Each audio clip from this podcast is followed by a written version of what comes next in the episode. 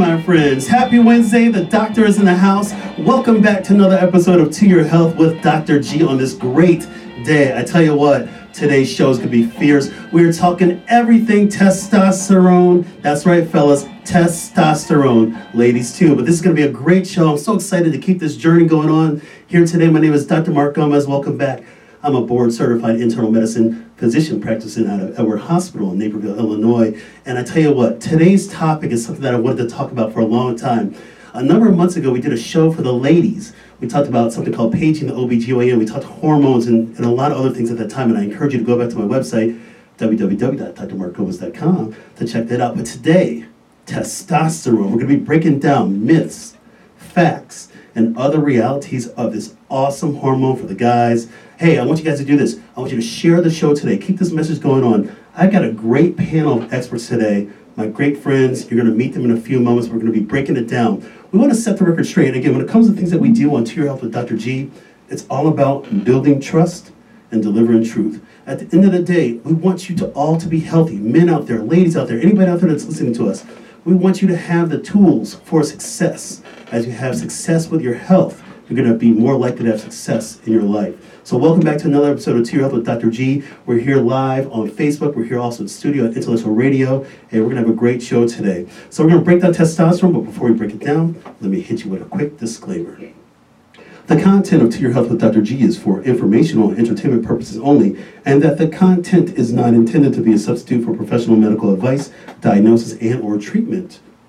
Further details can be found at www.toyourhealthwithdrg.com slash disclaimer. So here we are. Again, I've been wanting to do this show for quite some time. We want to set the record straight. I'm going to probably tell some personal stories of some stories of patients that have come in. But this hormone, testosterone, such a vital hormone, we're going to break it down. But again, for us as men out there, and really this show, this show is for everybody. But the men, I want you to pay attention because really the reality is that we want you to have success with your health. But there's so much things, there's so many things that are out there Guys, we get inundated by testosterone advertisements, this theme of machismo. I mean, everybody's got to be like a bodybuilder or, I mean, or, or a baseball player, but we get inundated with information. But we want to set the record straight about testosterone. We have a couple great board certified clinicians that deal with this issue on a daily basis and can advise our men. At the end of the day, again, we want you to have all sorts of good health everything like that. Hey, so let's do this. So let's get right into it. So for those of you that are new to the show, what I do each week is I interview my great friends and colleagues, experts in their field, at the top of their game, and we talk about a particular topic. Today we're breaking down testosterone. So I want to introduce my guests, and you guys are gonna. I tell you what, my guests today they are fierce, and I say that every week on the show because we only have fierce guests, so that way everybody's still happy. But it's true. So hey, uh, welcome back again to the show. So let me introduce my guest today. My first guest today, uh, he is awesome. I got to break it down. And let me read you his credentials because his credentials run deep. So I'm going to introduce my friend Dr. Kyle Kiriluk. He's a board certified urologist with Uro Partners. Check him out, www.uropartners.com. Dr. Kiriluk, welcome to the show. Thanks so much for having me, Dr. G. It's uh, I'm, I'm really looking forward to it all week long. So. And I'm so I'm so excited. I got to tell a quick story how we know each other. Of course, uh, I know your wife, uh, Dr. Dr. Shivani Jain, Shivani Kiriluk, and she was on my show a few months ago breaking down the gut microbiome. So after after we had an awesome show with her, and by the way, check out that episode. We broke down the gut microbiome with Dr. Kiriluk, his wife, uh, and then after week after uh, she and I connected here we, you and I have been connected. We had a great dinner together. We met our spouses and all that kind of stuff. And I go, hey, we got to have a show. And so I'm so happy to be here. So happy that you're here today. So let, me ask you this: Where did you go to medical school? Let's break it down a little bit. Where did you go to medical school? Where did you do your residency? And maybe a few opening remarks about testosterone, things that you may hear in your daily practice? Absolutely. So uh, I went to medical school at Rush University in Chicago, and then uh, residency at University of Chicago. Uh, testosterone, kind of as you already alluded to, there's there's a lot of stuff out there and uh, a lot of I think myths associated with it that um, you know in for men they kind of it, it's almost like a snake oil back uh, back in the, the wild west in some ways in terms of what they say it can do and and what expectations patients have a, a fountain of youth and and that's not that's not always the case. So Excellent. Yeah. Well, I'm so excited though. We're going to break this down and get a little more granular with you in a moment. But thank you again for coming out today. I want to introduce my next guest. He and I go way back to our days at Loyola University Medical Center. Uh, a longtime friend of mine, expert colleague as well too, uh, and just just a great human being and runs an awesome practice. So I want to introduce a good friend of mine. I'm going to read his credentials because I don't want to mess them up. His credentials run deep too. Again, everybody has great credentials. Here we go. My next my next guest, Dr. Hong Lee. He's a board certified endocrinologist, diabetes and endocrinology group. Check him out. www.drhonglee.com. Dr. Lee, welcome to the show. Thank you, thank you for having me. Hey, Dr. Lee, tell us a little bit about yourself. Where did you go do your medical school? Where did you do your training um, and your, your fellowship? And also a few opening remarks about what this theme of testosterone means to you today. Sure, sure. So I went to med school in Minnesota, U of Minnesota, and then afterward I get my internal med residency and the fellow, endocrine fellowship uh, at Loyola. Okay, and now I'm practicing um, in Hinsdale area. So you know, me being a uh, endocrine clinic, so you know we see a lot of diabetic patient, patient with thyroid, but in terms of uh, hormone, right, female hormone and male hormone, which is the you know, low testosterone hypogonadism. That's, that's, that's the patient that we see, you know, uh, every day. And then actually, interestingly, because when we look back, we just look at the prescription of testosterone in the U.S. market from 2012 to 2019, it go up by fivefold. Wow. So let, let's just like you say, you know, with the more media, uh, you know, coverage, more awareness, that's why, you know, it's something that we see a lot. So I'm glad you do this episode. All right. Well, thank you, Dr. Lee. And again, uh, I, you know, my thing today is really to kind of set the record straight. Again, you know, we want you out there. We want you as as listeners to the show to to make the right decisions, but we want you to make informed decisions. At the end of the day, you know, we want you to get your health information from trusted experts, licensed clinicians. I don't want you to get your health information from, I'm going to be honest, I'm just going to real talk, but I don't want you to get your health information from some uh, high school kid that works at the local health store. You know, I want you guys to be invested invested in your health so you can make the right decisions for you and your well-being. But again, our job as docs is to make sure our patients have success. We give them the right tools for success. And part of that is making sure that we're telling the truth. Again, uh, building trust, delivering truth is what we do on To Your Health with Dr. G. So now you guys have met my guests. It's so awesome. So what we do each week, you've met the guests, we break it down a little bit for you. Again, we're talking about everything testosterone, the myths, the facts, and other realities. So when people come to our office, we call that the chief complaint. The chief complaint, uh, when somebody comes to your office, it's the reason why they're there for you, those of you who don't know.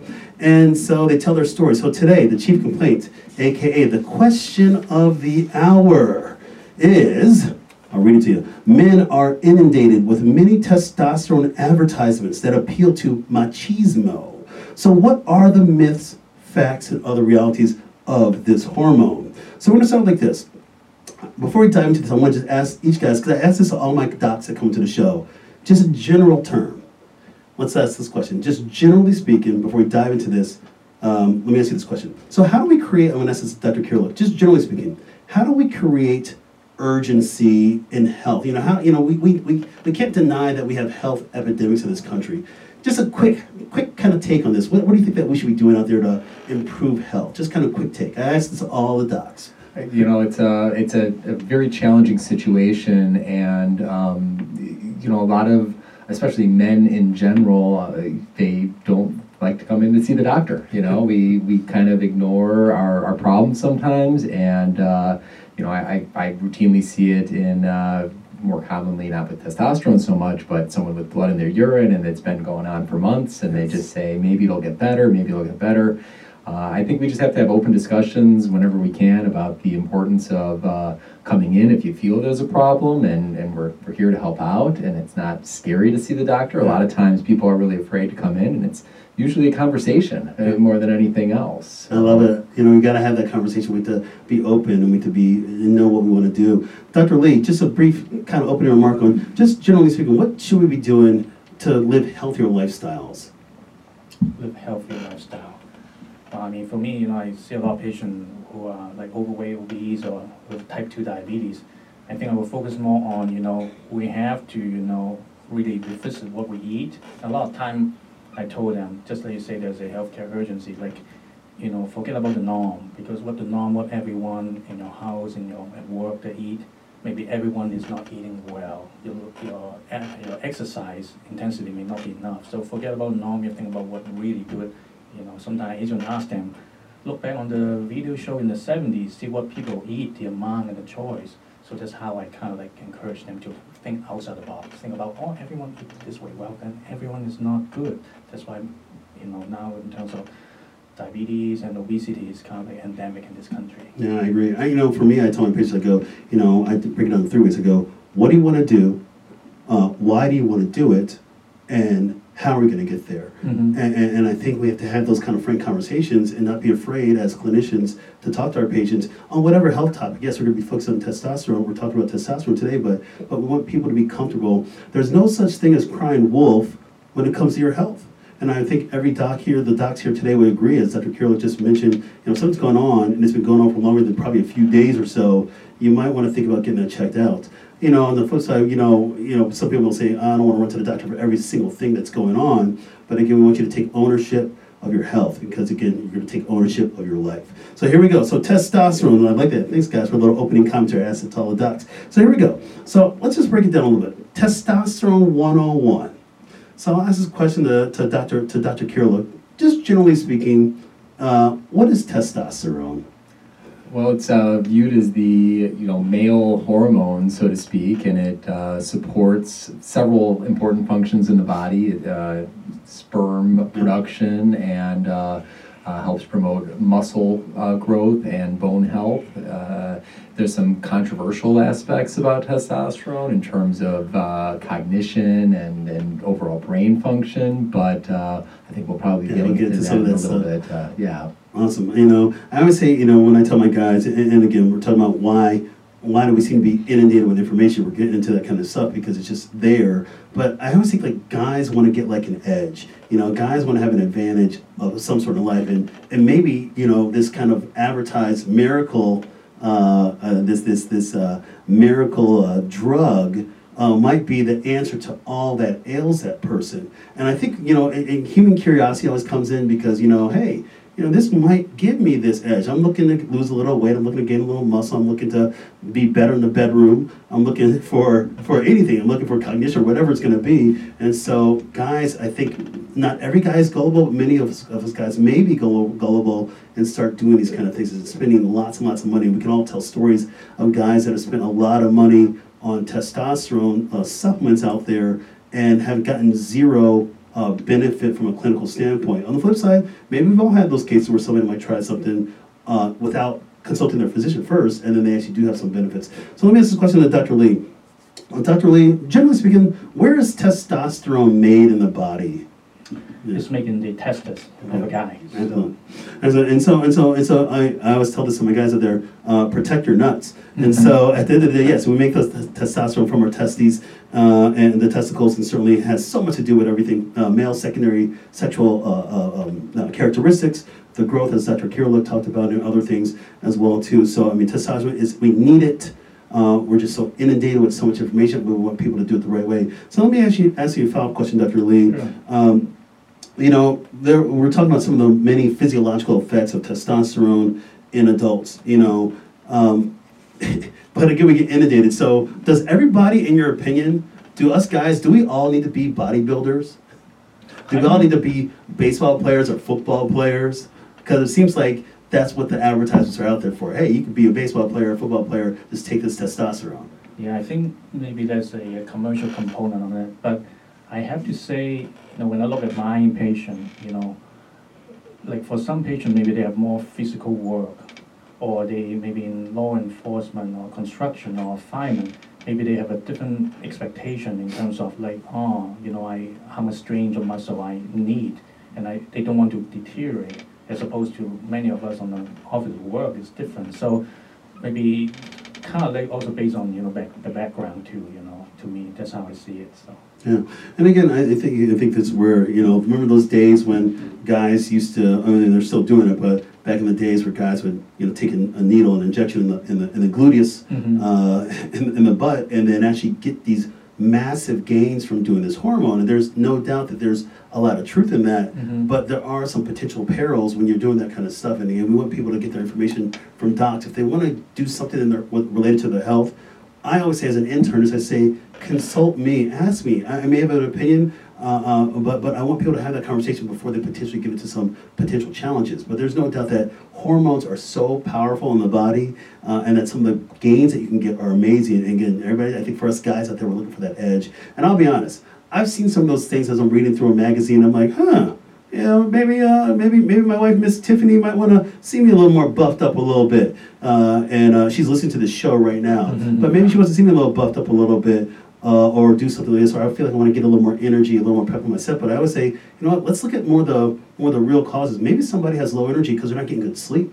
Maybe maybe the diet's got to change. Maybe they're not doing what I always advocate, predominantly plant-based nutrition. Maybe there's un- unburdened stress because you're commuting an hour each way each day to the work and back. And so there's other things that you got to look at the play instead of just jumping right to the magic bullet, so to speak. What's your thoughts on that, Dr. Kiriluk? Oh, absolutely. I mean, you uh, you're kind of going over the vague symptoms that people present with with low testosterone, and and all the time people come in and say, you know, I'm tired. I think I have low T, and it's like, well, I'm tired too. You know, and who who isn't tired? It's uh, so it's it's something where the the, the question is always are the symptoms someone is experiencing is it truly related to having low testosterone? And then uh, if i'm going to do an evaluation I, I always set the expectation that even if you have low testosterone and we correct it you may still have the same exact symptoms. And, and it's kind of you know we have to look at quality of life and how this is gonna how this is gonna help you Excellent.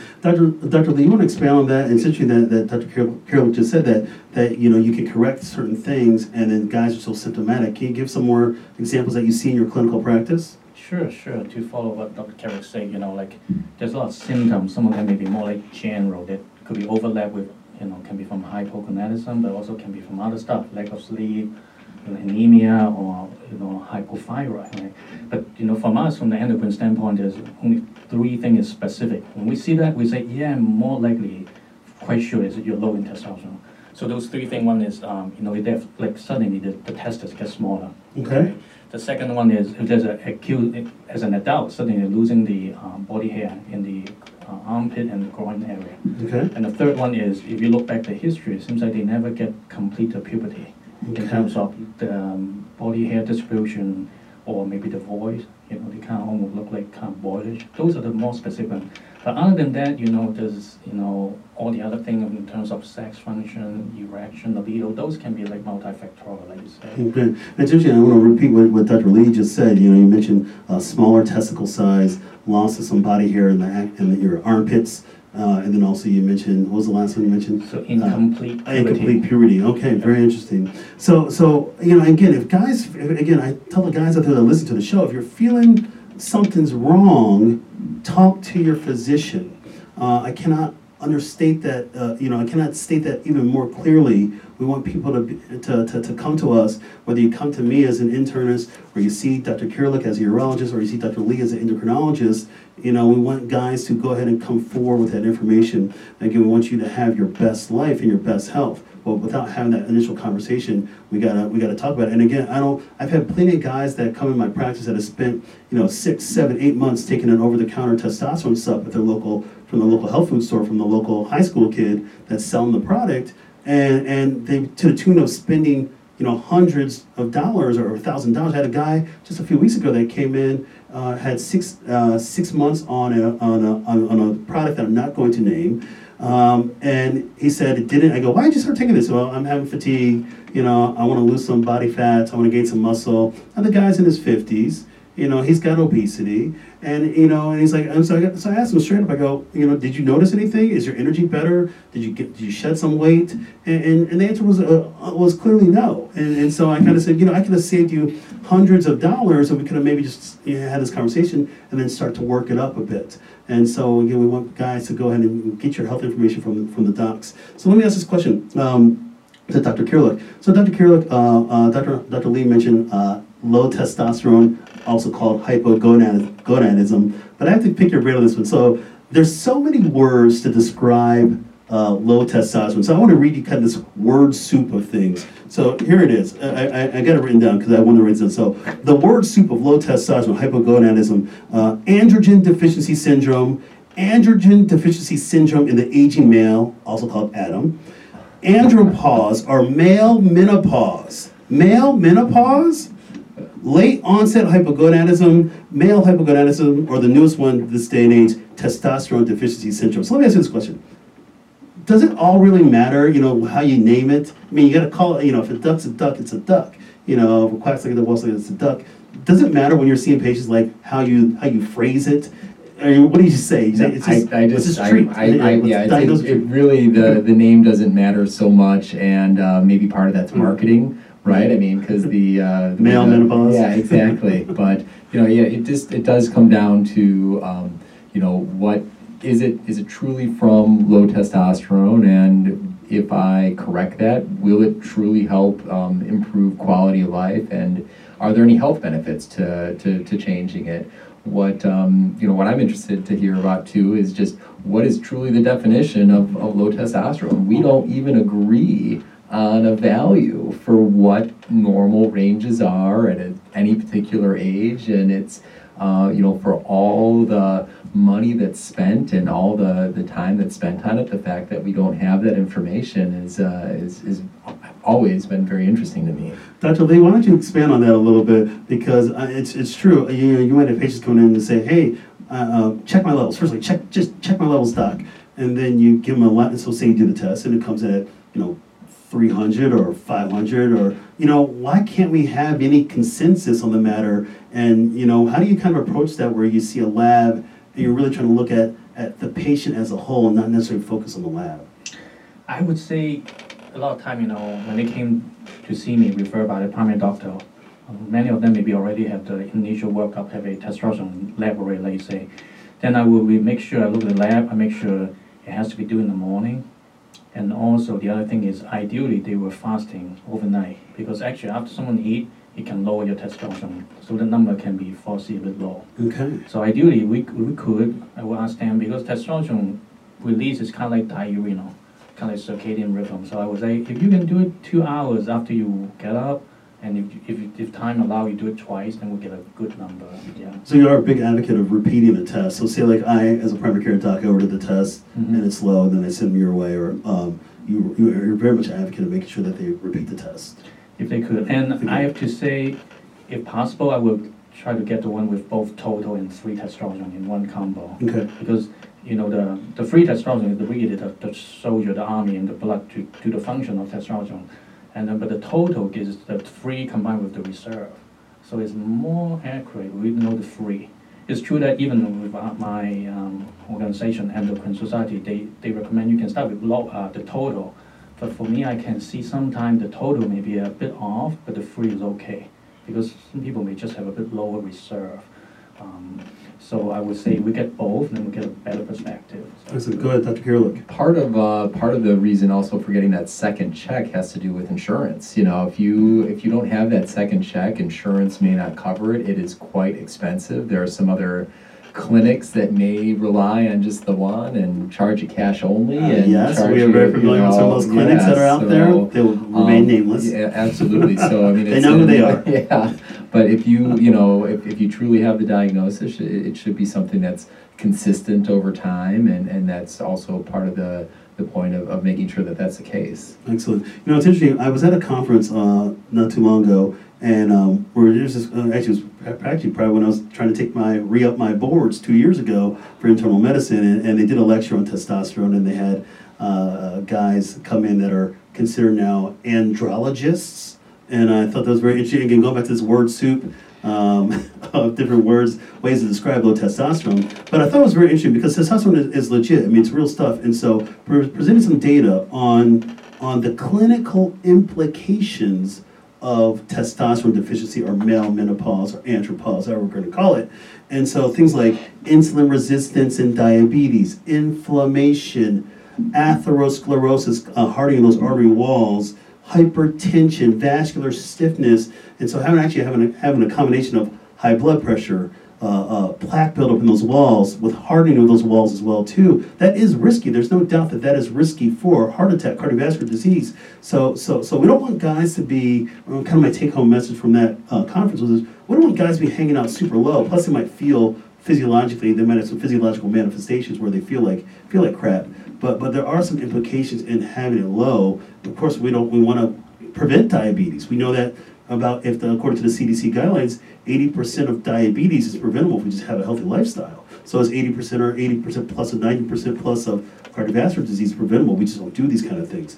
And so, so my point is that that we want to take testosterone seriously. If a guy has low testosterone, we want to properly work that up and hopefully start some proper treatment.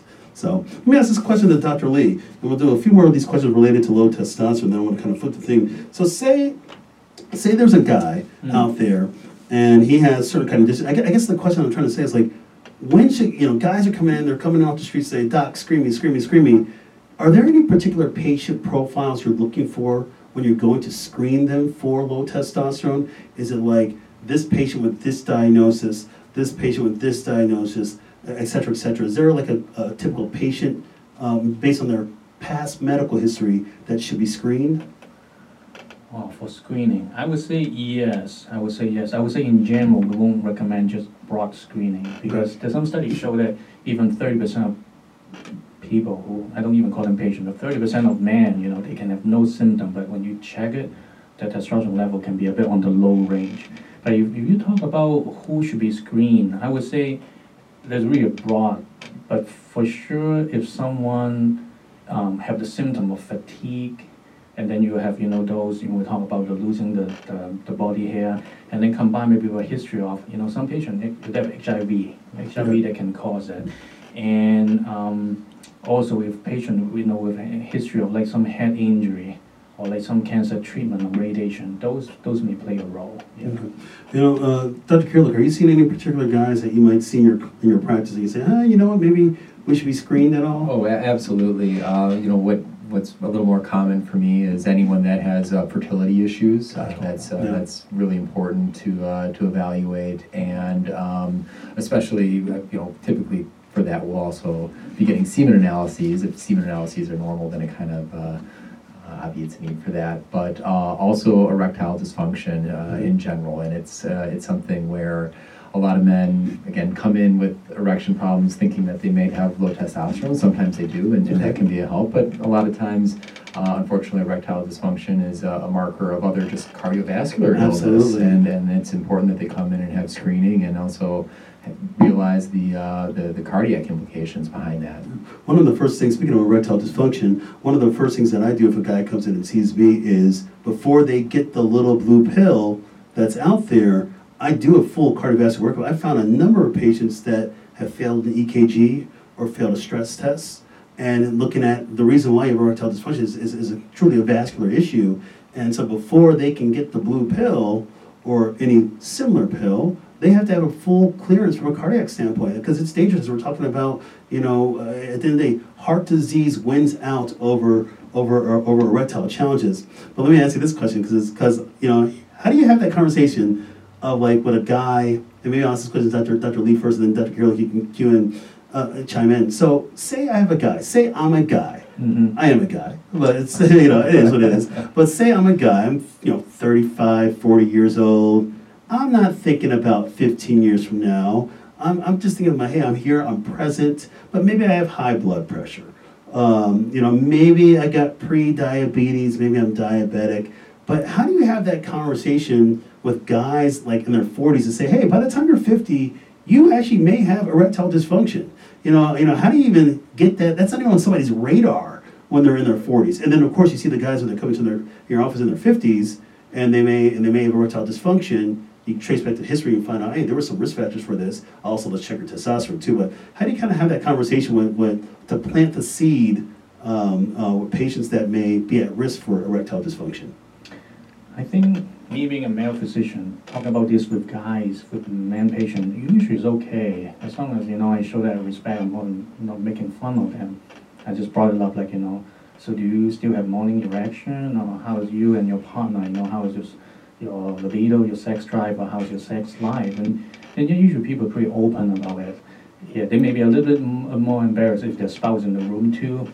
And, but you get a good point, right? We, we, sometimes we don't ask, we don't know they don't they don't brought up thought this may be part of the normal aging but we brought up and say yeah now you're not that great and can you imagine 10 years from now or when you're 50 55 you'll be worse That may give them even more initiative to get their blood pressure better, get their, Yes. their weight and stuff, yeah. Yeah, we have to talk lifestyle. What's your take on that one, Well, I, Dr. Kiriluk? well, absolutely. You know, I, I think it's, uh, and, and I don't have to deal with this as much as, as both of you, but uh, struggling to, to help people control diabetes and high blood pressure, they don't see the initial effects of that. Uh, but for erections, that is oftentimes one of the one of the first signs, and, and that can be you know something that may hopefully motivates them Yeah. to take control of the situation. Excellent. Let me ask this question because there's some things, you know, we're talking about some of the things here. Hey guys, you're listening to us here. We're at Intellectual Radio Studios. We're live, you're listening to us live on Facebook. We're having this conversation about about um, testosterone. We're talking a little bit about erections right now,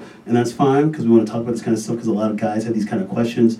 We're look, talking about it in relation to uh, low testosterone. So let me ask this question, and, and you kind of already I'll come back at you, Dr. Kiriluk, uh, just to be kind of clear. So say you are treating a guy that has low testosterone, you're treating him for erections, and things are not getting better. Um, you know, you treated the testosterone, maybe you've had the level normalized, but the erections are still still still bad. What are some things that you're doing at that point to help the guy? If the guy's sole mission is to achieve an erection, what are some things that you're doing for that guy? That's uh, you know, it's it's a you know, it's kind of an algorithm almost, right? I mean, you start with medications like the blue pill. If that doesn't work, there are uh, you know injectable medications that everyone's a little bit nervous about, but they can work well. There are actual surgeries where you can implant an artificial device that uh, that works. Um, uh, another thing, just in general, I always tell patients to be open with their partners. Uh, sometimes troubles with erections aren't aren't really a uh, a medical issue, but just daily stressors and anxiety, and uh, and those are things that if someone's open with their partner, it helps relieve the situation and it can improve things. Okay, Dr. Lee, let me ask you this question. You know, you mentioned earlier about some of the specific, more specific symptoms. Guys that may have had some, may have gone through incomplete puberty. Guys that have smaller testicles. Guys that have lost some body hair in the in the armpit region um, or the pubic region, reduced shaving. Uh, we talked a little bit earlier. There, there are some less specific things. You know, if, if fatigue is such a broad description. When people come into my office and they say, "Hey, I've got fatigue," you know, of course, me as an internist, I'm thinking of every single possibility, and it's maybe hard to nail down in one visit.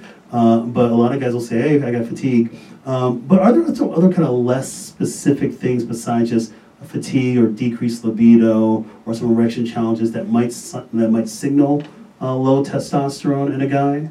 Like other less Other, specific. yeah, less specific symptoms like maybe like sleep challenges, or Dr. Carroll mentioned, you know, controversial about concentration or mood or things like that. Yeah, I would say, you know, like from the, like, not that specific, I think, you know, like you say, the uh, sexual function, the ejaculation, and then maybe sometimes they complain about like less to, harder to concentrate or brain fog, and those could be, you know, could be, yeah. Okay, Dr. Kiriluk, your talk, your Uh, take on that? Yeah, I mean, I, I think that um, if I if I had someone that comes in and says, you know, my my my partner uh, feels that I'm not interested in them anymore, and it's a, it's a lack of libido that that's affecting the relationship. That's always something to me that uh, that I'm worried about low testosterone. So, so let me ask you the follow up question because I get this all the time. So, say I've got the I've got the couple in the room, and you know they're saying I'm not interested in this relationship, and they say, Doc, check my check my testosterone, and of course it comes back normal. Yeah. Because we've all been there when it comes back normal, and then they say, well, it's got to be testosterone. You know, what, what what's what's next? You know, and it's it's it's a it's a it's a it's a hard challenge to go through to say like why does a guy you know you can't always explain why a guy's got decreased libido. Uh, or, or I mean, you want to try to explain it. Don't get me wrong, but but but but sometimes you just can't. And maybe it is more of you know maybe there's some other symptoms like they have you know maybe depression or maybe there's some other kind of mood disorders that are going on there. So it's always kind of a challenge sometimes when you see that. Let me ask this question. Uh, uh, again, there's this thing that always comes up when I'm thinking about these ads. Again, we're inundated with things, and it's oh, there's this ad that's on the radio that says, "Guys, know your levels."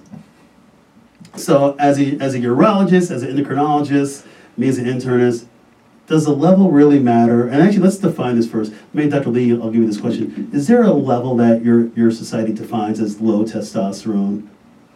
Yeah, I think there's a range, you know, Okay. and the range will be, you know, kind of, sometimes can be specific about the lab you use, there's a range. And then I would say if, if the lab was doing the right time and patient really like in the morning while after a good sleep and and you know it could be low. If it's low combined with symptom, then yeah, I would say yes, likely they have hypogonadism. Yeah. What num, just out of curiosity, what number do you define, like, what number do you use for, uh, for a cutoff? I I would uh, again I would look at the free testosterone more, and then I would say um, I forget the, the range right now. Uh, I think the range is, it's so funny, I was looking at it today, um, because I had a patient, I was looking at some labs, Mhm. and I thought from at least our lab, it was like fifty on the low end, or forty-six on the low end, and Mhm. up to about maybe hundred and seventy or so on the high on the free levels. And then on the total, you know, three hundred considered low, up to like twelve hundred, that's just a gigantic range. Yeah. And it can mean completely different things for each person. Absolutely, and I, you know, I use a, I use a cutoff of three hundred for Mhm. total. There are some societies that use two fifty. Okay. Um, I, I find it easier to use just a higher, you know, everyone, more is, more is better, yeah. Yeah, on, more is, more is always better, right? So, um, yeah, I use three hundred and, uh, it's interesting to hear your take on the free versus total, cause, uh, it, it can be a little controversial in, in, Mhm. in terms of how much that, that ratio matters, but, uh, certainly something that I'll consider going forward. Yeah, thank you. So let me ask this question. So we're talking about certain things, obviously testosterone, that's a big goal today. So some people would say, well, doc, how do I get my testosterone up? You know, and so I kind of think of it as a, as a clinical, as a clinician, you know, hey, obviously there's, there's treatments out there. We think of like the FDA approved uh, agents that are out there, uh, the pharmacologic agents, let's be honest, and then of course some of the non-pharmacological. So I'm going to take the non-pharmacological approach. Uh, and I'm going to kind of pick your guys' brains on what you guys do from a pharmacological approach. So I think, like, again, so if, if a guy's out there, listen up, guys, here we go, we're going to break it down for you. Uh, so, so if a guy has, for example, if a guy has sleep apnea, treat the sleep apnea. Because uh, 'cause actually, in some, some guidelines might call for uh, guys with sleep apnea to be screened for testosterone. Uh, exercise, weight loss, you know, going back to the basics. Uh, I think that's an important thing that we- all of us should be doing, and maybe it has might have a benefit. Now, I can say that we can all probably say we've advised people to exercise, and they do a lot of stuff, and they still have low levels. Um, stress reduction, meditation, yoga. That's also a good thing out there for people to do, but we should be doing probably that stuff every way. Anyway, uh, a couple of things I like to do.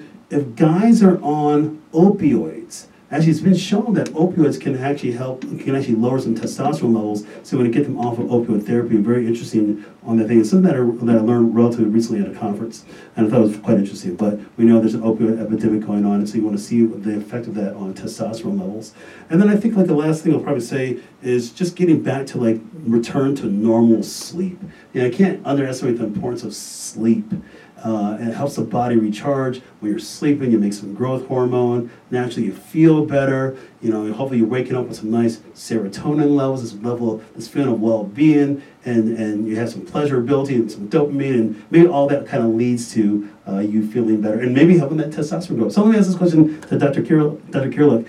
What are the kind of pharmacological agents um, from your end? I'll say from a urologist end, and then maybe Dr. Lee from an endocrinologist end on what you guys are doing. So like what I what I'll use for replacements. Yeah. Uh, so you know the the standard one that I start with just because it's easy is uh, is a topical gel.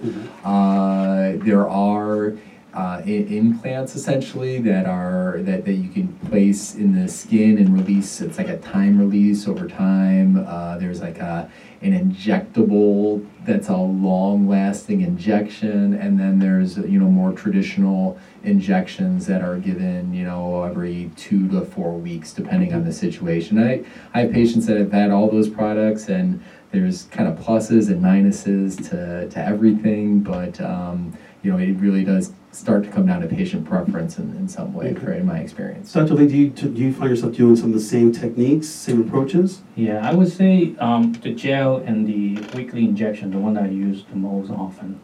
I think I mean for the uh, for the the older population, 50 or above, you know, they may like gel. They don't have to poke themselves. The gel is good in terms of you know it's very steady. You know, like you, you do apply it every day and then it will just stay in the system like steady.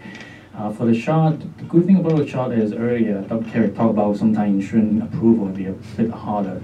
So for the for the for the injection, if, if we talk with the patient, the lab, having confirmed that they are hypogonadism, sometimes even if the insurance don't cover, for pure out pocket for the for the injection is still actually quite affordable. So that one, you know, I will have them do, you know, every week, you know, sometimes, you know, they may even do like lower dose, but every three days, so there'll be less of the peak and trolley. yeah. Okay. They do recently uh, approve a pill. Oh. As a FDA approve a pill, you do it twice a day. But that pill is not for everyone, but they, uh, like, especially because there's a, this pill can increase the risk for high blood pressure. So they even have a black box warning, it may increase the risk for like stroke and TIA. So that one is mainly for patients who really have like um, structural problem, like Klinefelter in the testicle or some problem in the brain cannot release the stimulating hormone, so that's for those. You know, you're interested. You mentioned like you know there you know there's no such thing as free lunch as the saying goes, and, and yeah, um, you know, if you overshoot some targets or guys are taking some stuff, you know, on the street or whatever, or they're taking some of these subs that might be available without a prescription. Yeah, there's you can potentially have some. There are some complications of super physiologic, so above the physiologic uh, goals of testosterone. You mentioned high blood pressure, cholesterol. We're seeing that liver disease. You can see a lot of different things that are going on there. You know, mood issues. You know, insomnia, and so a lot of things can go on that again. The, the high school kid at your local health store is not telling you that kind of stuff. And, and so again, we want you to get your information from your doc uh, because I think it's we have to be honest with our patients and tell them all the risks. Again, there's no free thing as free lunch, but we want to certainly our hallmark of treatment is to make guys feel better uh, and continue to have success in their health. I, you know, I, I think that, um, you know, I have a lot of patients that, you know, again, they, they see the visual results. The muscle mass, baby.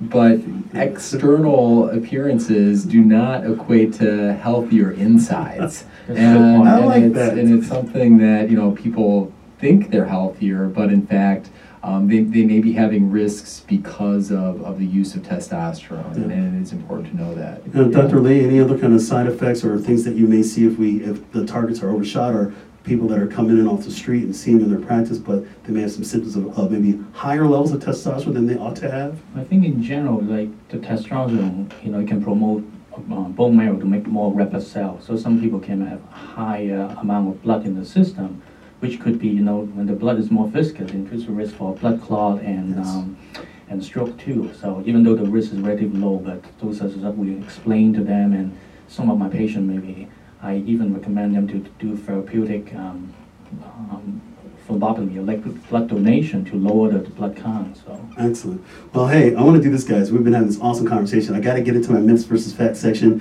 Uh, for those uh, that are new to the show, and those, of course, that are that have been following the show for a long time, we do something every week called myths versus facts, setting the record straight. So here we go: myths versus facts that testosterone shows. So what I'm going to do is I'm going to say a statement, and I'm going to have my panelists say myth or fact. We're going to kind of keep it kind of boom, boom, boom, boom, boom. Keep this going on. And there are right answers. There are opinions, of course. But again, we want you at the end of the day, even though we're going to do this, I want you at the end of the day to talk to your doc. You know, you're hearing some stuff from us, but talk to your doc. So here we go. Uh, myth or fact? Dr. Kiriluk, you get the first statement. I'm the, I'll say the statement, you say myth or fact, and tell us why in a few sentences. Here we go.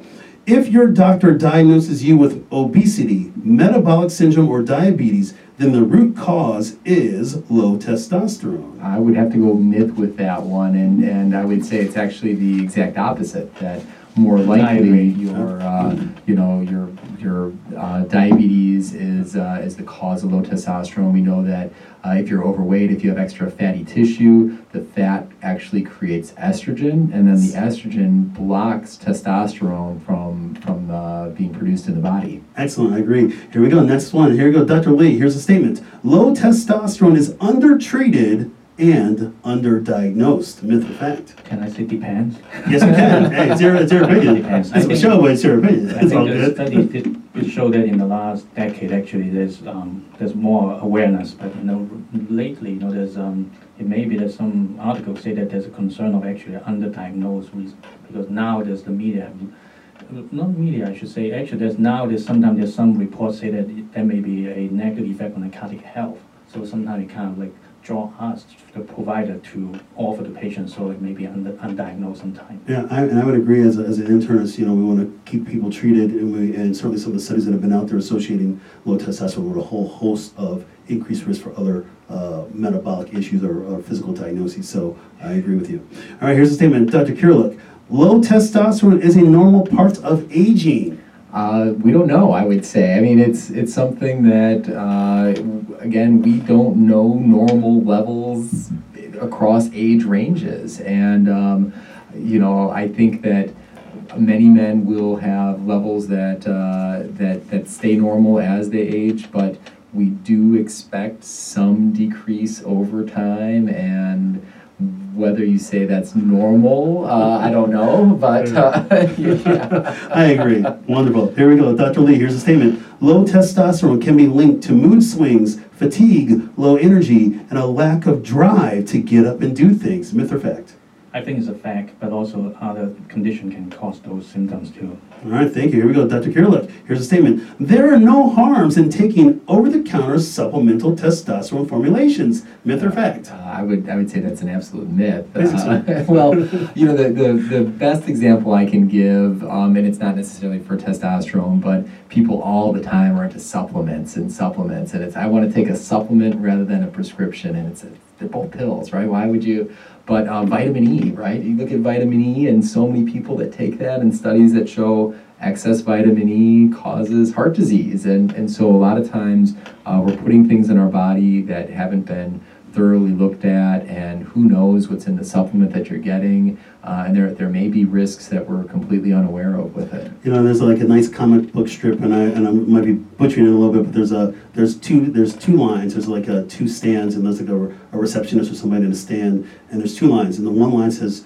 drugs and pills, and, uh, and it's got a full line of people and surgeries, and then the line that says lifestyle changes, and there's zero people in that line, and so it's so true. All right, here we go. Dr. Lee, we'll do a couple more of these things. This is awesome. Here we go. Some active steps to prevent erectile dysfunction include exercising regularly, keeping a healthy weight, avoiding smoking or vaping, and taking care of other problems, including diabetes, heart disease, and kidney disease. Myth or fact? Yeah, absolutely it's fact. Yeah. Please explain. Um, because you know we, we talk about hypogonadism, low testosterone. Some of them is functional, secondary to some chronic uh, condition. So in those patients, you know, if they can losing weight, they can they can you know get more um, more sleep. You know, those actually will help the the those uh, help the testosterone level and the function more than the replacement. All right, here we go. Dr. Kiriluk, I think we answered this question already, but I'm saying it again. Here we go. Every adult male should know their testosterone levels. I hear on the commercials all the time. Myth or fact? I, I think every adult male should know their cholesterol levels and their blood pressure levels. You Know, Excellent. and not their testosterone. I like that. Yeah, you know, I, I like that, and uh, it's good. As an internist, that makes me feel nice and warm and fuzzy. Uh, I knowing that my specialty mine. colleagues say that kind of stuff. Yeah, I have no idea what mine is. I'm actually due for my labs. I actually did have my physical done, everybody. I just got to go get my labs done. It's happening very soon, I promise. I think. All right, here we go. A couple more of these things. Here we go, Dr. Lee. Testosterone replacement therapy may or may not improve erectile dysfunction. Myth or fact? Uh, it's a fact. Yeah, I mean, I mean, for erectile dysfunction, many things may play a role to it, like the blood flow, nerve problem, or psychological or hormonal. So if it's related to the hormonal, you know, then the testosterone replacement, you know, may help it. All right, thank you. Here we go. Dr. Kiriluk, we'll do two more of these. One for Dr. Kiriluk and one for Dr. Dr. Lee. Here we go. Dr. Kiriluk, testosterone replacement therapy will cause prostate cancer. Myth or fact? Uh, that, that's a myth, although maybe a little controversial, but I, I truly feel that um, you know testosterone is not the cause of cancer. It's a I would describe it as the fuel that can feed cancer cells, and and so uh, you know the question from a prostate cancer standpoint is well how much do they need to be activated and you know even if you have a little bit there we, we find that cancer cells can be activated in, in, in patients in prostate cancer in advanced states. All right, thank you. Here's the last one, myths versus facts. I'm saying this one for Dr. Lee. Mm. I thought of you when I wrote this one on purpose. Here we go. Testosterone excess will cause road rage, fighting among fathers at Little League games, and sexual promiscuity. Myth or fact? I think road rage and fighting among father may play a role, you know. But lot of stuff is there's a component of the uh, like you know the, the culture, or, you know, society and stuff, you know. Yeah, I think there's other issues at play on this one, but I would say testosterone excess uh, should not cause fights to break out at Little League uh, soccer games or baseball games. So there you have it, everybody. Myth versus fact. So hey, we got about five minutes left. We've been having this awesome show talking about testosterone, you know, breaking down some of the myths, breaking down some of the facts, and certainly breaking down other realities related to this. So, uh, at the beginning of the show, I talked about the chief complaint. At the end, we call it the assessment of plan. The, the assessment of plan is when somebody leaves your office, they have a diagnosis, they have a game plan, and most importantly, a follow up. So, let me ask this question to Dr. Lee first. Um, Dr. Lee, just give us a few take-home points. You know, people have been listening to our show today. Um, what are some take-home points that they should have from today's show about testosterone? How can we keep this conversation going on? I think, you know, sexual health is very important for men and also for, for like a relation. So I think if they think that something may be related, don't hesitate to discuss with your physician.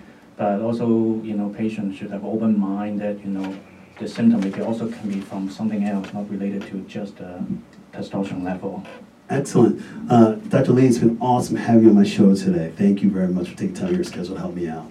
All right, Dr. Kiriluk, take us home a little bit. Give me a few take-home points out there. You know, people have been listening to our show, learn about testosterone, all this kind of stuff that we're doing. And uh, but just what are some messages for people out there, the men out there that are listening to us?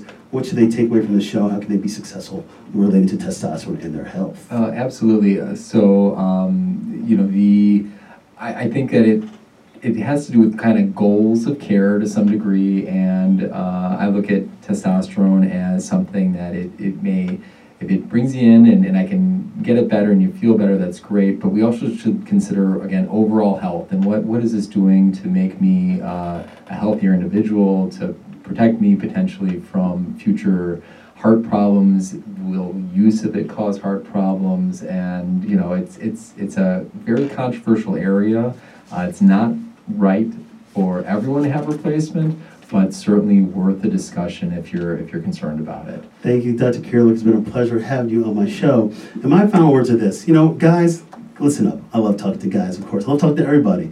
But guys, you know, I want you to take your health seriously. And I know many, many of you do, because many of you are my patients or patients of Dr. Kiriluk or Dr. Dr. Lee. We know that people want to do better with their health. Sometimes we have to have these kind of conversations. Uh, but we want people to have these conversations. That's the most important thing. When we're talking about testosterone, yes, we need it. We exude it. We need it to, to thrive. But we want to make sure it's done in a safe way. We want to make sure that you have proper testing, but really coming back to your lifestyle. Things that make you feel good, things that give you vitality and strength and energy to do the things that you want to do with your family your loved ones. That's really our broader mission, and I don't want you to lose sight of that. So again, I want to thank, thank my guests today, Dr. Hong Lee. Let me read his credentials again. This has been an awesome show. Dr. Hong Lee, board certified endocrinologist, diabetes and endocrinology group. Check him out, www.drhonglee.com. Thank you, Dr. Lee.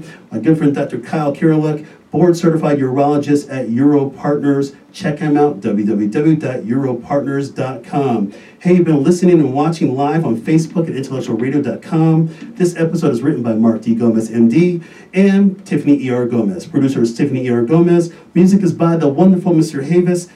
Copyright 2019 by MDG Wellness LLC. All rights reserved. Hey, stay tuned for my next episode. I'll be back in two weeks. We're going to be talking about the best sleep ever. And remember, if you like this show, share with others. This is the only way to get the message out. We want people to take action on their health. I want you to feel great. And check this out, guys. I'll see you in a couple weeks. Have a great day. Check out my website, www.drmarcos.com. And peace out.